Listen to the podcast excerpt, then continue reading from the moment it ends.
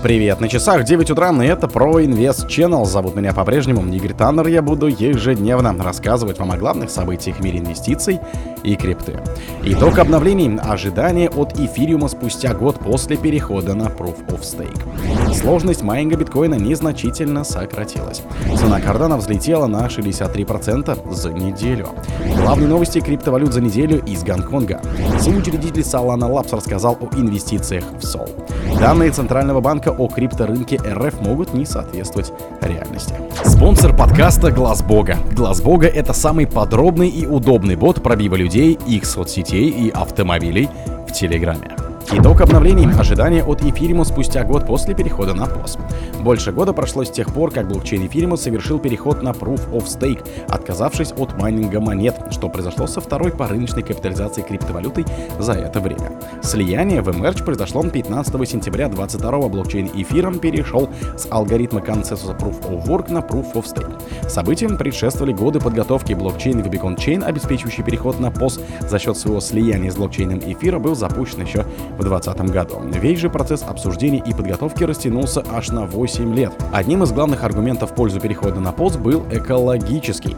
Упразднение майнга действительно позитивно сказалось на глобальном энергопотреблении. Виталик Бутерин в своих соцсетях обещал, что слияние снизит потребление электричества в мире на 0,2%. И действительно, по подсчетам Кембриджского центра альтернативных финансов, энергопотребление в сети эфира снизилось на 99,9%. Блокчейн теперь потребляет 0,2 кВт в час а при Proof of Work его аппетиты были в районе 21 тераватта в час. Сложность майнинга битка незначительно сократилась.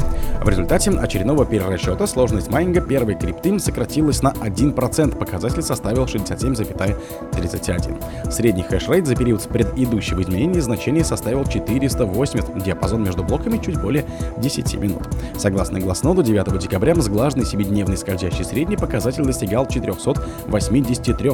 На момент написания он составляет 485,9. По данным Hashrate индекс Price составляет 93,1 доллар.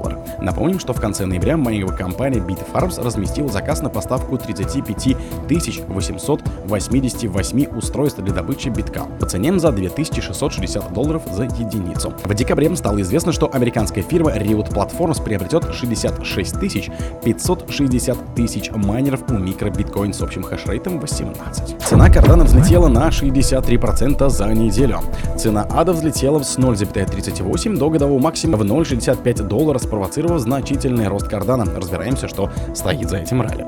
Недавняя ралли кардана фактически нивелировала потери, которые несли инвесторы. С начала 2023 года цена адда взлетела на 150%, причем наибольший прирост произошел за последние полгода. Впечатляющая динамика во многом объясняется общей позитивной тенденцией на крипторынке, в то время как биток продолжает обновлять годовые максимумы, альткоины, включая аду, повторяют восходящее движение. Аналитическая платформа Sentiment тем временем обратила внимание на снижение общего числа адресов Cardano. Это может расцениваться как положительный знак, поскольку оно указывает на то, что мелкие инвесторы, возможно, капитулируют и продают токены с убытком крупным держателям. Тем не менее, аналитики советуют проявлять осторожность. Социальное доминирование ада находится на самом высоком в этом году уровне, и ралли вскоре может потерять импульс. Главные новости криптовалют за неделю из Гонконга. Исследователь рынка Колин Ву рассказал о ключевых событиях из индустрии криптовалют, связанных с Гонконгом. Речь шла о новостях, пришедших из данного района в период с 4 по 10 декабря 2024 года. Специалист напомнил, что финансовый секретарь Гонконга Пол Чан Мо По заявил, технология блокчейн является важнейшим средством содействия развитию финансовых инноваций. При этом он также признал связанный с этим риски. По его заверениям, подход правительства заключается в том, чтобы подвести блокчейн предприятий под соответствующие правила. Это необходимо для защиты инвесторов и финансовой безопасности. Задача — предотвратить распространение рисков на материковый Китай. Днем ранее исполнительный директор валютного управления Гонконга Эдди Юэ Вайман объявил, что его учреждение совместно с правительством планирует запустить неделю зеленых финансов. Это произойдет в начале 2024 года. Финансовый регулятор также готов одобрить и помочь запустить вторую партию токенизированных зеленых облигаций. Соучредитель Учредитель Solana Labs рассказал о инвестициях в Sol. Популярный криптоисследователь и репортер из Китая Колин Ву опубликовал очередное сообщение в Твиттер. Он рассказал о том, что соучредитель Solana Labs Анатолий Яковенко поведал историю о том, как запустил собственный проект. Предприниматель начал собирать денежные средства для создания Solana, он же Sol, около 6 лет назад. На тот момент он не имел никакой поддержки и просто пытался связаться со всеми знакомыми контактами. Яковенко также посещал мероприятия, посвященные криптовалютам. Бизнесмен заявил, что ему потребовалось более двух месяцев и 100 презентаций потенциального продукта, чтобы получить сумму в 500 тысяч долларов от венчурных капиталистов.